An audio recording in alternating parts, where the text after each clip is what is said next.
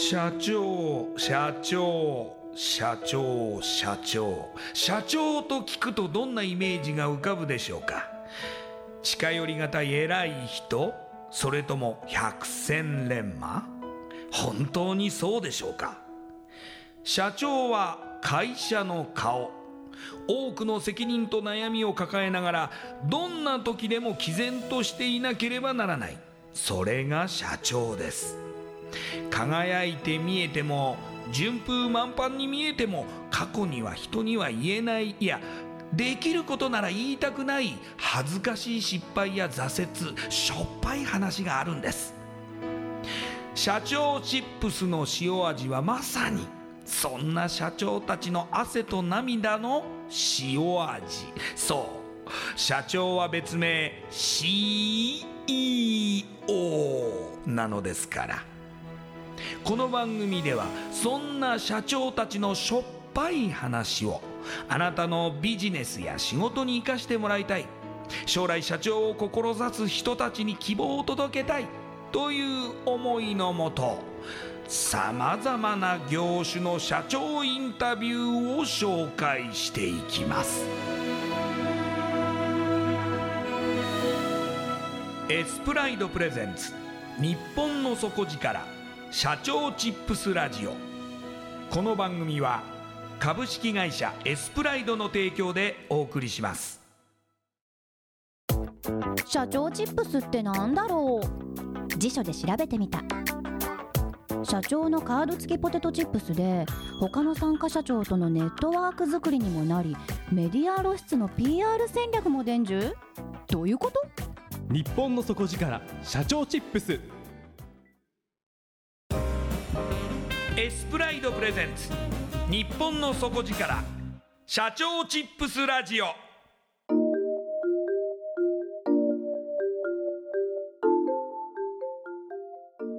エスプライドプレゼンツ。日本の底力社長チップスラジオ。こんばんは。社長応援ナビゲーターの西川真理子です。今夜のゲストは株式会社時空会代表取締役芦原健二さんです。芦原社長よろしくお願いします。よろしくお願いいたしますではですねまず私の方から初めに芦原社長のプロフィールご紹介させてください。芦原さんは幼少期からお父様が経営者で家の前に会社がある環境でお育ちになりますが15歳の時お父様の会社が倒産。そのことをきっかけに独立起業を決意され20歳で個人事業主として活動を始めます。28歳で株式会社時空会を設立され関東に拠点を置きフルオーダーの帝王学の設計を行っていらっしゃいます。それではこの後芦原社長の汗と涙の塩味エピソードに迫っていきます。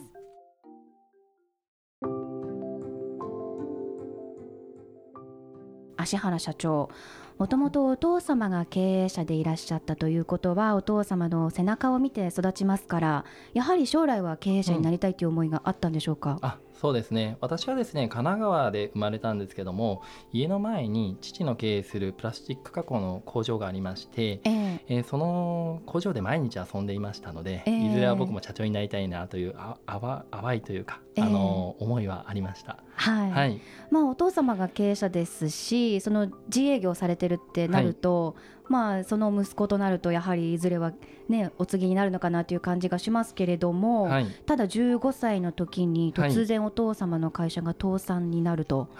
それを知った時まだ15歳ですけれども、はい、どんな心境だったかって覚えていらっしゃいますか？そうですね。あの私の父の事業はすごくうまいことを言っておりましてただ、えー、ある投資を始めてそれがきっかけで倒産してしまったんですね。でまさか親父の会社が潰れるのかっていうのはちょっと夢なのかっていう、えー、はい、えー、気持ちでしたね、えー、はい。やはりその倒産前と倒産後では生活も変化がありましたか？そうですね。あの家が小さくなった以外は意外と変わりはなかったっていうのはあるんですけれども、社会的な後から振り返れば社会的なすごい大きい影響があったんだろうなっていうのは思います。はい、でも、まあ、できる限り子どもたちにはそういう思いをさせないという形でご両親は工夫されてたんですかね？そうですね。あの倒産するっていうのもあの直前まで全然知らなかったですしあの周りにいた親戚の方も教えてくれなかったので何が起きたんだみたいなのをそのドタバタの中でえー気づいたら家がない会社がないみたいな、ええ。そんなイメージですね。えーはいでもそのことがきっかけで独立起業を決意されたとはい、いうことは、はい。やはりその芦原社長の中にはい、お父様に対する思いとか、はい、大きかったんですかね？そうですね。うん。あのなんていうんですかね。1回に2回失敗したぐらいでこうなんだろう。いなんでやめんだよこの親父はっていうのなんか親父に対する怒りとかもいろ,、ええいろんな思いだったんですけどええ。やっぱりありまして、うん、そんなこと言ってるお前だったらじゃあその何もわからない、うん、兆しのない中で勝負できるのかみたいな思いはやっぱり中学生高校生で思春期になったので、うんうん そういうこうね思いがありましたね。うーんん。どこかそのお父様の代わりにはい、自分が経営者として、はい。まあ、成功したいっていう思いに変わってくるんですかね？そうですね。あの振り返れば親父に支えられてましたし何か母親でしたり姉でしたりこう家族を支えるような存在に自分もなってみたいっていうのをこう小さい頃から思ってたんだなっていうのをその倒産という出来事をきっかけに再認識したっていうのがありますね。ええはい、ただもうそのお父様の会社は倒産してしまったので起業するとすれば全く別の事業となると思いますが、い じゃあ何で社長になろうと思った時にどはい。う考えられたんですか、あの高校生の時に進路指導の時間がありまして、はい。あの調理師学校の広報の方が来られたんですね。はい、うん、であ料理人になれるんだっていう料理を作れればお店が出せるっていう淡い考えのもとあの調理師学校に、えー進学してですね飲食店を経営しようと僕は思うんです。はい、ええはいそれが大体16歳の頃ですね。はいはい、で進学したわけですか？そうです。はい。はい、でええうん、東京の専門学校に1年通いまして、えー東証一部上場のあのフレンチのレストランに就職するところまで、はい、19歳の時に行きました。はいはい、でそこで働かれて、はい、調理師といいますか、まあ、調理のスタッフとして働かれるわけですかね。そうですね。ええうん、でもなんとなくその16の時に飲食店、うん、国産になって飲食店を経営しようという思いがなんとなくずれてたんだなってこう僕にとってはっていうのに気がついていてえもう就職した頃にはこの業種じゃ無理だっていうのはなんとなく諦めていたというか感じもうていたってそこでですか、はいもう初めから。19歳にして。はいええええ。はいまあ、16歳からまあ4年半ほど本気で料理の世界調理の世界に関わって自分には向いてないなっていうのとか、はい、そういう思いがこの19の頃にはありましたね。その世界ではちょっと難しいんじゃないかっていう。うんとなった時にまた新たな自分の道を探すわけなんですけれども、はい。そこでどう考えたんですか？えっとですね、実はその19歳からですね、あえ。え当てもなく、えー就職先もなくですね、えっとなんとなくアルバイトをする生活が2年ほど続きましてでもなんでしょう今目の前のことを本気でやっていこうっていうそういうこう何もわからないままこう若さゆえにあの目の前のことを本気でやっていくっていうのをですねこうそういう生活が何年か続くっていうのはっていう状態ですねすいません。ええええはい。えうん、えでもいつかはこう社長にならなきゃ社長になりたいっていう思いはずっと抱えてたわけですよね？そうです。ずっと思ったんですけどどうやったらいいのかわからないっていうのがええ。本当に苦しくて、ええ。うん、どうしたらいいのかわからないっていうのはありましたなるほど、でも僕はですね実は学生時代にあの小中とですね学力が下から2番目の学生だったんですけれどもはい。あの中学塾に通いまして1回のレクチャーであの数学が学年トップレベルになるまでこうひ能力が飛躍した経験があったんですね。すごいですね。はい、であのたった一人の、まあ、塾の先生との出会いをきっかけに、はい。全くできない数学が、はい。こう自分がトップレベルに、はい。うんまさにトップになれるぐらい、ええ。うん、すごい短い期間で、ええ。はい、そういう結果が出たのでなんとなく正しい方法というか、んあの正しいかなんでしょうね、えー運命の方というか、ううん。ん、そんな方に出会えたならば今無理だって思ってることもできるんじゃないかなといううん。安易な考え方で、はい、日々を生活していたという、はい、20代前後のお話ですね。はい。そのできないと思っていたことも、はい。教え方次第だったり、はい。その出会いの方次第ではい。考え方が変わったりとか、はい。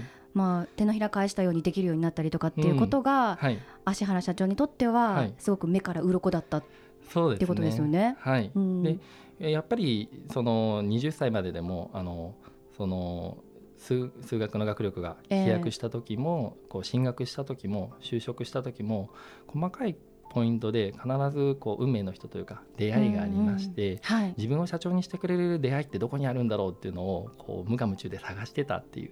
はい。そう。この期間どのぐらいの年数あったんですか？やはりあの15で社長になろうと、はい。おそらく本気で決めていてですね、ええ。そこから5年間という流れはもう本当に模索というか、うーん。はい5ら年間。そして二十歳になりますがはい。二十歳になってからも、はい。すぐにはその会社設立っていう感じではなかったんですよね？そうですね。ただあの営業の仕事をしておりまして年上の後輩が入ってきて今度の日曜日に勉強会に行くんだというのを言っていたので何の勉強会と聞いたらなんかお金の資産運用の勉強会があるから行ってみない？ってこう言われてそこに、はいえーお邪魔することになるんですね、ええ。うん、そこで出会った方が個人事業主の方でもう独立されていてまあ数千万数億って稼がれている社長さんだったんですけどもその方との出会いがすごくきっかけで社長にななれるんじゃないかっていうのはその時思いました。その方との出会いで二十歳で個人事業主としてご自身も始められるわけですね。そうですねでもここから28歳で現在のその株式会社時空会を設立されるまでには8年ありはいますから、はいいろいろと出来事がありそうですけれども、はいこちらの会社具体的に事業内容ってどんなものになるんでしょうか。はいあの弊社はですねフルオーダーの帝王学を設計するというコンセプトではい、えーこのサービスを展開しているんですけども人一人の人生をどのような哲学で生きていけたならば皆さんが最大パフォーマンスフルパワーが出せるのかというのを一緒に作っていく会社になります。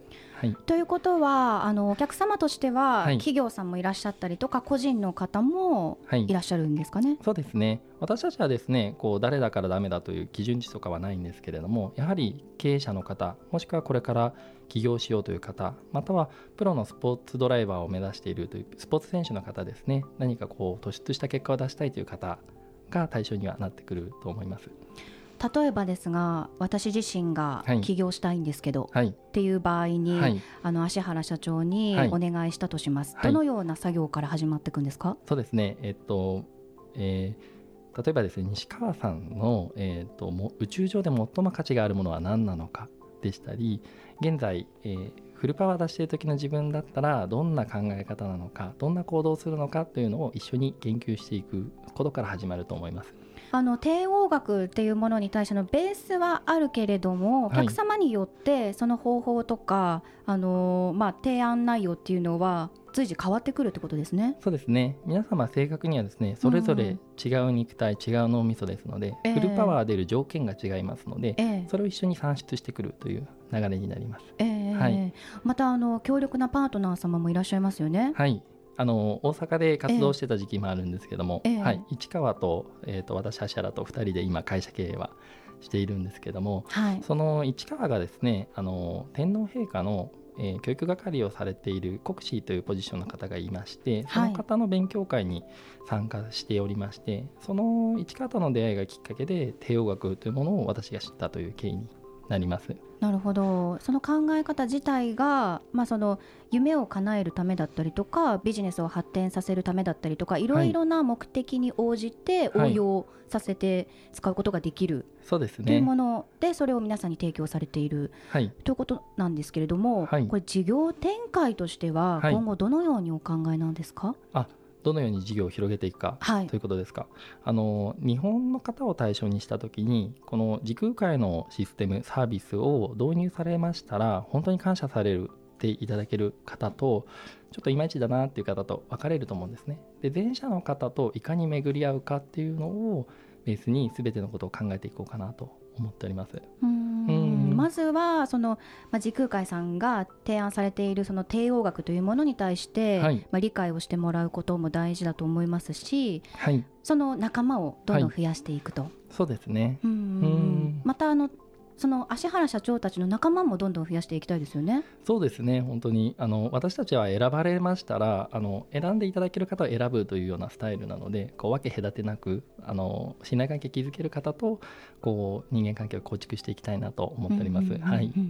どういう方にお客様としてはい。こう来ていただきたいですか、ああの3つありまして志素直さ誠実さをお持ちの方というか、えー高い目標値があるというのとはい。現状のご自身と理想のご自身とちょっとギャップがあると思うんですけども理想のご自分の考え方に沿って素直に生きていけるという方と、まあ、あの誠実さですね。あの自分にとって誠実他人にとって誠実というのをこの3つがあの揃う方と出会っていきたいなと思っております。はい、はい、いやもう本当にあの野望は高いと思いますけれども、そのご自身がはい、もともと経営者になろうと思われたきっかはい。けがお父様だったりとかはい、もともと経営者になりたいってずっと小さい頃から思ってらっしゃったりとかしてようやくその社長というポジションは実現したわけなんですけれども、そのご自身としては、はい。社長としてどういうふうになっていきたいかっていう目標ってあるんですか、そうですね。あの僕の目標というのは自分自身を生かすことによって人を生かせる存在になりたいと思っております。はい。であわよくばこう100万人の方に、うん、100万人の方を生かせるような、えー自分になっていきたいなと思っております。この100万人という数字はですねそれぐらいの規模があればこう世界を変えるとか日本を変えるというのが本当に実行できるような数字なんじゃないかなというところでそういったところを目標にしております。またあのこの番組は将来社長になりたいという方もはい、聞いていただいていますので、はい。ぜひご自身の経験からはい。アドバイスやメッセージなどいただけますか？あはい。えっ、とそのこれから起業したいという方ですかね。はい。はい、あの僕の人生をですね30年間振り返った時にたくさんチャンスがあったんですけれどもそのチャンスというのは最もこう厳しい状態でしたりあの報われない時に舞い込んできたなと振り返ればそんな風に思うのであのぜひこの厳しい時諦めてしまいそうな時にぜひ今一歩ですねこう勝負していただきたいというのが僕のメッセージとなります。ピンチははい。最大のチャンスだと、そうですね。はい、はい。やはりご自身もはい。あのー会社設立っていう時ははい悩んだりしたということですか、そうですね。非常に悩みましてでも悩まないってことは現状維持なんだろうなというふうに思います。で僕自身の座右の銘というのがありまして、えー可能性を確率に確率を事実にするという言葉があるんですけどもええ。人は選択する幅が無限にあるから確率が無限になってしまう。なので、うん。現状維持を続けたならば、まあ、年とともに置いていってその可能性は1から0になってしまうのではないかなと思いますのでぜひ確率選択の幅を無限にして実行すれば確率になりますのでそれを続ければそれが事実になるんじゃないかなというふうに思っております。そのように考えてまた起業をはい、あの目標ではなく夢ではなくはい、確立してはい実現してもらえるような方が増えればいいですよね。そうですねぜはいひ今後の予定にしていただきたいと思います。はい、ありがとうございます。今夜のゲストは株式会社時空会代表取締役芦原健二さんでした。ありがとうございました。ありがとうございます。インパクトのある PR がしたいけどどうしたらいいのか採用の時学生の印象に残せるようなものがあればな社長同士のつながりを作りたいんですけど社長さん悩んでいませんか？その悩み解決しましょう。日本の底力社長チップス。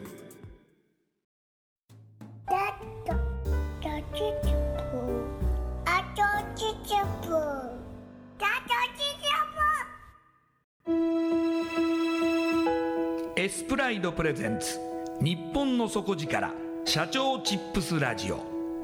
この番組は株式会社エスプライドの提供でお送りしました。